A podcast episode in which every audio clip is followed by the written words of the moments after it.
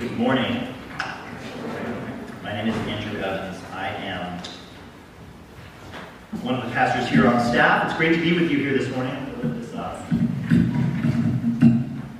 Thank you, Eden, for reading for us. Open up your Bibles to Matthew chapter 11. It's on page 695 in the gray Pew Bibles.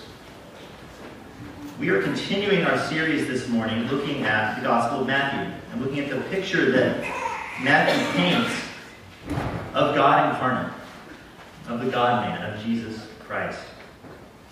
And over the last few weeks, we've seen how Jesus is a tender and gracious man, and how God is tender and gracious to those who are weak and to those who need his help. But, but Jesus isn't simply a bleeding heart do-gooder. Sometimes he has really sharp things to say. And this morning, we're going to be looking at that. So before we get started, let me pray for us. Father, would you give us ears to hear, the wisdom to understand, and the courage to act on what you say in your word? In the name of Christ we pray. Amen.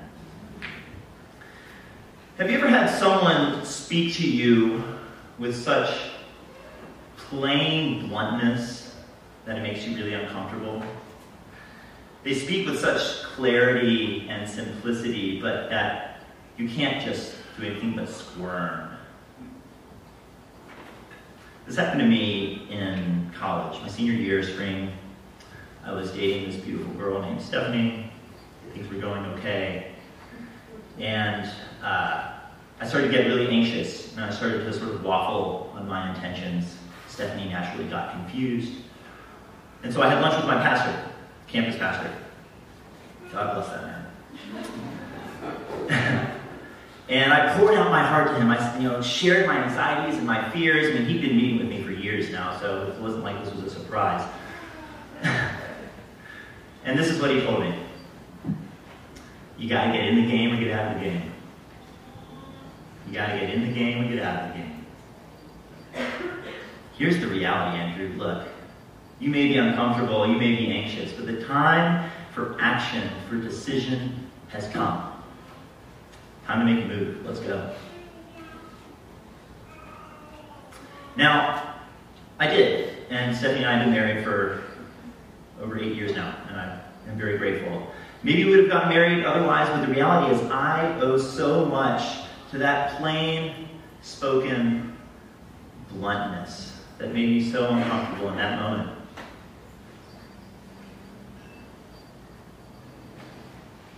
I want to invite you into just such an uncomfortably direct time this morning. But this time was regarding something much, much greater than a romantic relationship. As great as that is. I love you, Stephanie. Jesus here is speaking to people who are waffling about him. And he speaks here with an uncomfortable directness that forces them to face reality. And what he says to them is this The king is here. No more excuses. It's time to follow me. And the message for us here today is the same as it was for them. Friends, the king is here. His kingdom has come. You may be uncomfortable with what he calls you to. But the time to make a decision to follow his call is here. It's time to follow Jesus. Let's go. So let's look at this passage in Matthew's Gospel together. It divides pretty cleanly into three stages.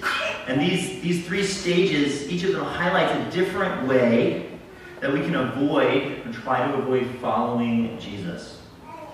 So we'll go through the passage. We'll just go through it in order. Let's look first here in chapter 11, verses 2 through 6. And here in these chapters, Jesus says, Don't get offended. Don't get offended and use that as a reason to not follow me. So our passage starts with John the Baptist sending messengers to Jesus. John's in prison. He's been hearing what Jesus is doing, and so he sends his disciples to Jesus to ask, Are you the one who is to come, or shall we look for another? John here is clearly waffling about what he thinks about Jesus. And the author of this gospel, Matthew, wants us to be surprised at this question, if not outright shocked. That at the beginning of the gospel in chapter 3, John initially refuses to baptize Jesus. He says, You are so much greater than I am. He sees, he knows who Jesus is there. And yet here he's asking this question. But Matthew gives us another clue in verse 2. Look there with me. He says, When John heard in prison about the deeds of the Christ, Matthew hasn't used this word since the beginning of chapter 2, very intentionally. He hasn't used this word, and yet here he uses it, he deploys it to show us that everything that Jesus is doing is proof. Everything is proof that Jesus is, in fact, the Christ. He is the Messiah. In other words, he wants us to see that John's doubts, John's waffling here, is unfounded. Jesus has already demonstrated himself to be the Christ. In other words, Matthew is telling us that John's question is a dumb question. So look at how Jesus answers in verse 5. John's asking this question after he's heard about what Jesus is doing. And so Jesus responds by telling his disciples, Go tell John what you see I'm doing. You see what he's doing there? Here in these, in these lines, he's alluding to how Jesus is, to how he is fulfilling the prophecies about him in Isaiah. But really, he's not telling John anything new. He's not telling John anything he doesn't already know. He's saying, look, you already have everything you need in order to make up your mind about who I am. You don't need more information. You need to believe. But then look at verse 6. Jesus adds this, this little beatitude, this little blessed is the man. He says, Blessed is the one who is not offended by me. Ha! Here's the problem. It isn't that John doesn't know enough. John doesn't like what he sees. Jesus isn't the kind of Savior that John wants. And, you know, if we think about it, honestly, in a sense, that's, that's fair. John's in prison. He knows his life is at stake. He's offended the most powerful man in the region. And so he needs Jesus. He desperately wants Jesus to be the mighty warrior Savior who will come in and not only defeat his enemies, but spring him from jail. His life is on the line. But there's another deeper level of offense here that we shouldn't miss. John came preaching repentance and judgment. Back in chapter 3, he described the coming Messiah in this way. Listen to these words. His winnowing fork is in his hand, and he will clear his threshing floor and gather his wheat into the barn. But the chaff he will burn with unquenchable fire. Unquenchable fire, guys. Like, that's judgment. That's what he's expecting. This is the Messiah that he wants. And yet, Jesus is doing seemingly none of that. He's healing people. He's casting out demons. He's raising them from the dead. He's going to parties. Everybody likes Jesus. Isn't it great? Where's the judgment, Jesus? John was offended by the shape of Jesus' ministry. He was offended that Jesus wasn't dropping the hammer on sinners. Doesn't God demand holiness? It was Jesus' mercy that was offensive. So, in this little statement here in verse 6, this little beatitude, Jesus is saying, You can only find blessing if you submit to my rule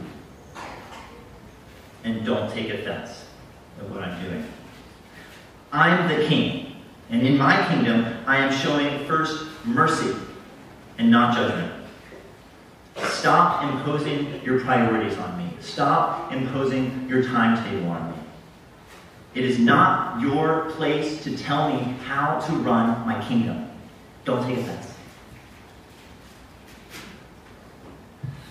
How much are we like John the Baptist?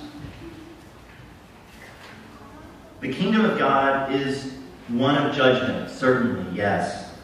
But it is first one of mercy. And this is a mercy that we have all received if we are looking to Christ in faith. How often do we fail to show that mercy ourselves? For example, do we air our grievances about our brothers and sisters before we go to them themselves and seek reconciliation? It is merciful as well as simply obedient to what Jesus tells us to do to protect the reputation of our brothers and sisters and go talk to them first before talking to other people about what they've done wrong. That is showing mercy before showing judgment. And if we go gossiping about them and talking about them behind their back, we are showing judgment before we're showing mercy. Or take another example, abortion. We, a couple weekends ago, right, we had the March for Life, and we should absolutely praise God for the witness of the pro-life movement, to the testifying to the sanctity of human life. Praise God. But does our zeal to protect life devolve into a judgment on those who disagree with us? Or onto maybe even those who have had an abortion themselves? Are we willing to stop, to listen, to withhold judgment just for a minute? And to extend the mercy that God shows us. Even when we disagree with them. Are we willing to do that? Friends, do you feel how this mercy can feel offensive? But our King calls us to extend this mercy. Don't take offense at this mercy and use this as a reason to not follow the King. Guys, Jesus is King, not you. You need to conform yourself to his priorities and not try to force him into yours. All right. So this first section tells us don't get offended and use that as a reason to avoid following the king. And the second section teaches us don't miss the point. Don't miss the point, get distracted, and use that to avoid following the king.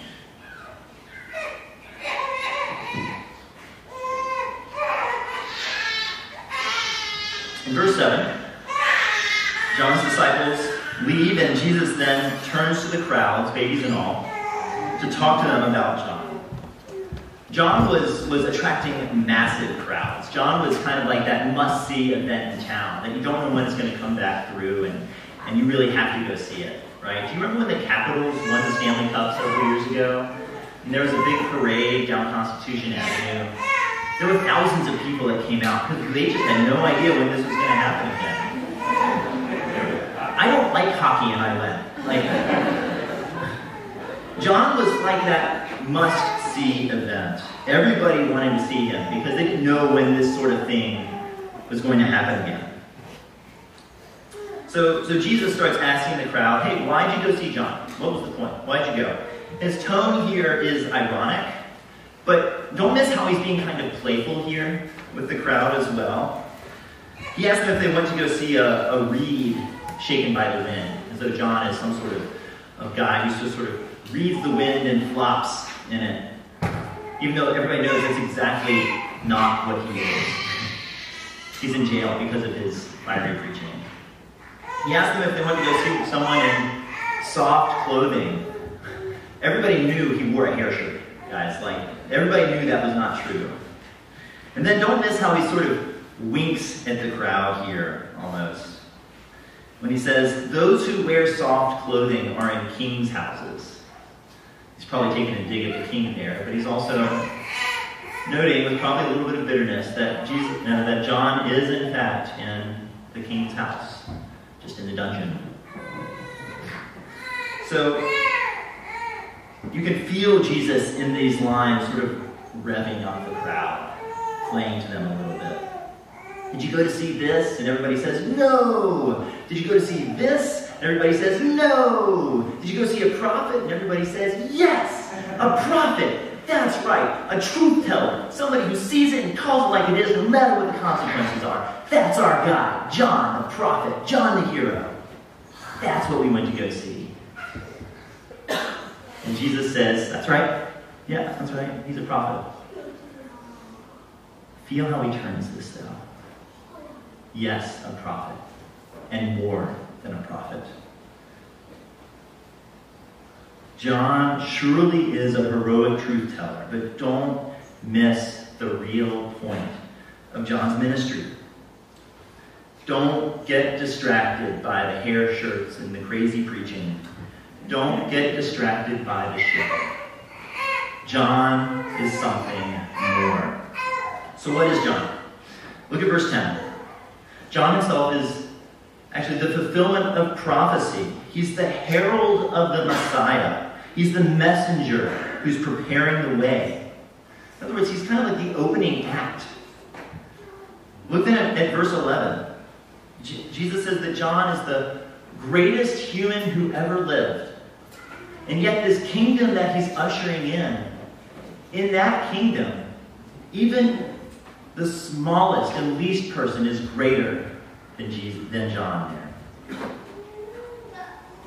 This is the point of verses 14 and 15, too. John is the last of the Old Testament prophets. He's the greatest of the prophets. He's even Elijah, who was prophesied by, by the prophet Malachi. Yet the entire point of the Old Testament, the entire point of John's ministry, the entire point of everything was to point to Jesus, to point to the Messiah, to point to the coming kingdom. Don't miss that, Jesus is saying. John is ushering in a new age of history, the age of the kingdom of God. The age that we're still in today. And this kingdom is coming into the world with force and strength. It's being opposed violently. Don't get distracted by the show. Focus on the kingdom. Focus on what Jesus is doing, on what John is doing. The king is here. Jesus is here.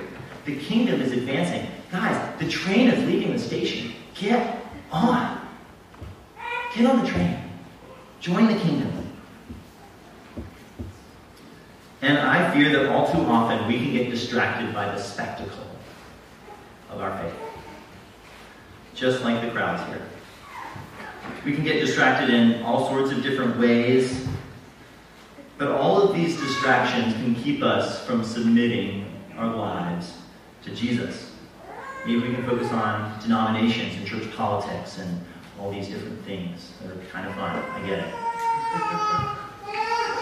Maybe we get distracted by simply the administration of our religious life, such that we fail to cultivate our faith and our love for Jesus. Let me highlight one other way, I'm going to step out on a branch here, that I think can be particularly pernicious, that we can be distracted. Guys, we can focus on doctrine to the exclusion of cultivating our faith. It is very good. Don't miss me here. It is very good to seek to understand your faith. We need to know our prayers. We need to know our creeds. That's really, really important. But so often, pursuing the debates around our faith comes from a disposition of either a love of controversy or a kind of latent skepticism in our hearts. Guys, the Christian faith is not a puzzle to put together and then stand back and be so happy that you figured it out. That's not what Christianity is. Christianity is about worshiping the God who sent his Son to die for you. It is about submitting your lives to the King who is here, who has come. Yes, please seek to understand your faith. There is nothing that would make us happier as pastors than for you to say, hey, I want to understand my faith better. Do that, please. But do it because you want to love Jesus more, because you want to follow him more, and not because you want to put the puzzle pieces together. Don't get distracted by the spectacle. Don't miss the point. Everything that John was doing, everything that the church should be doing, is meant to point us all to Jesus so that we follow him. Don't get distracted. Follow the king.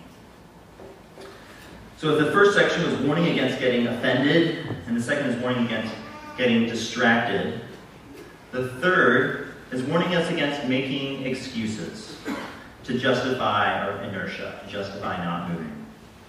Let's look at verses 16 through 19 together.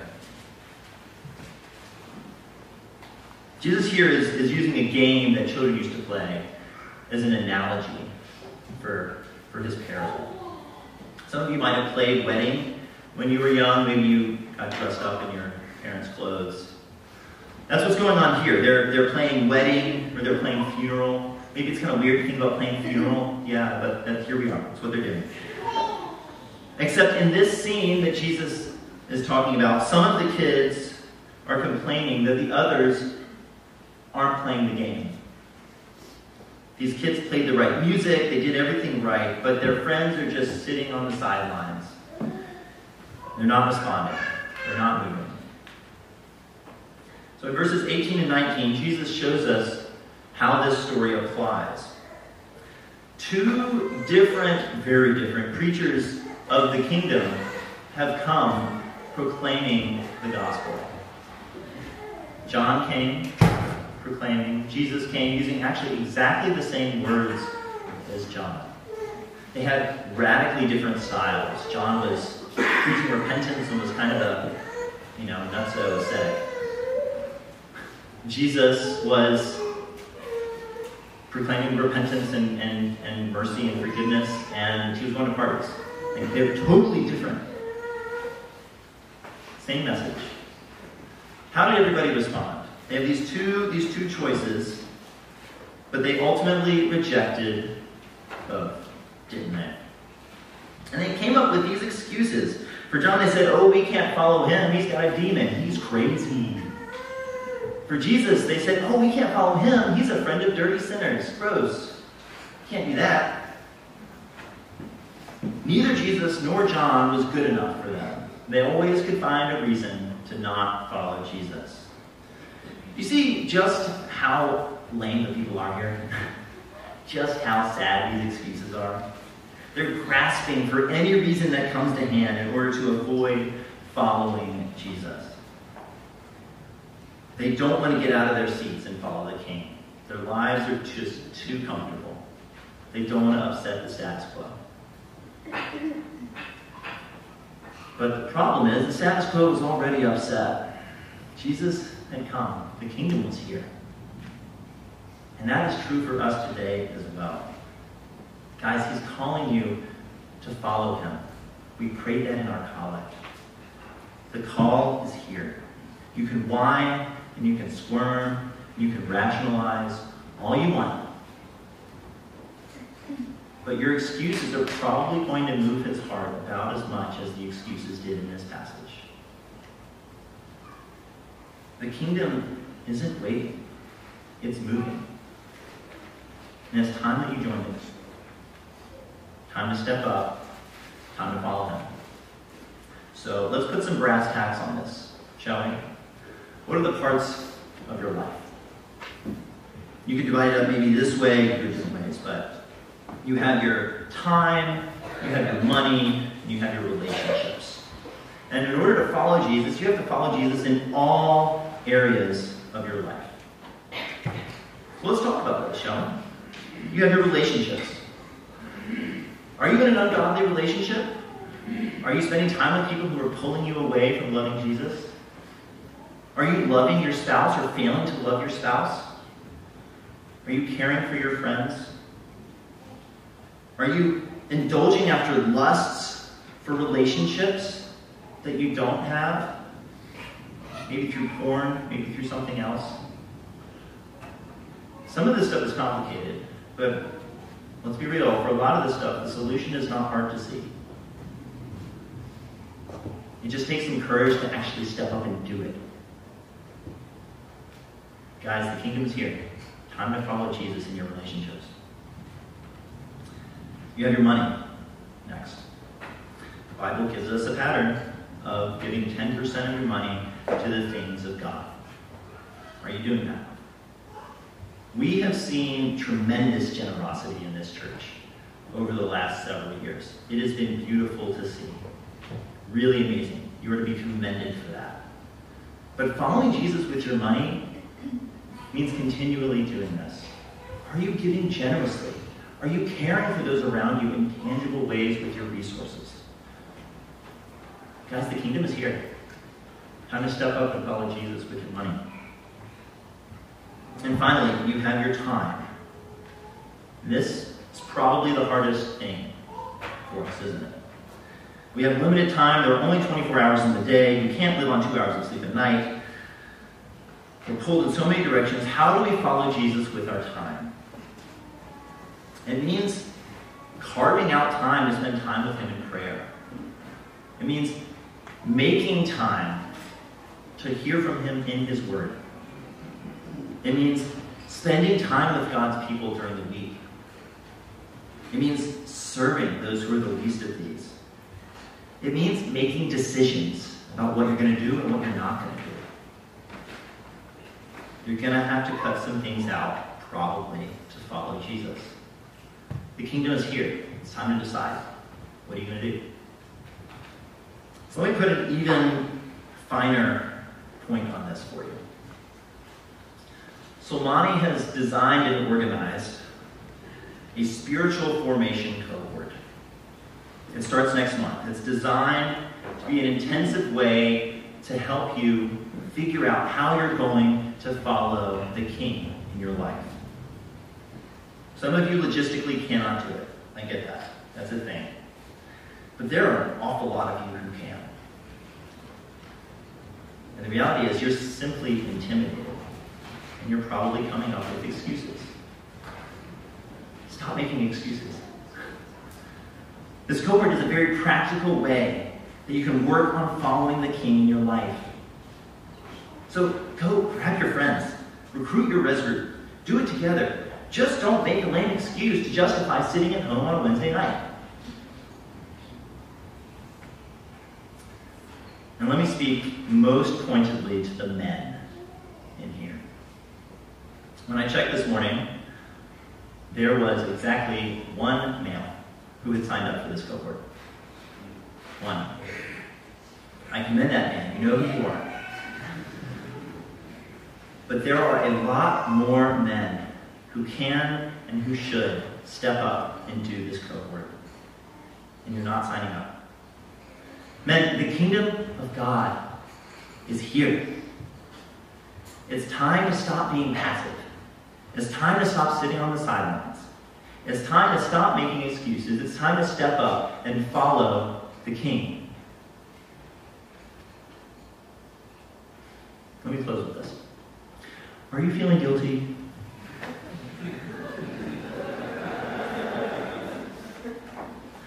None of what I've said this changes the fact that you are saved by grace alone, through faith alone. Doing this spiritual cohort boot camp thing won't make God love you anymore. But the reality is, the kingdom is calling. God is calling you to follow him. And what he's offering you is so much better than what you're doing right now. You will never regret following Jesus. My friends, the king is here. Stop making excuses. Let's go follow him. Amen.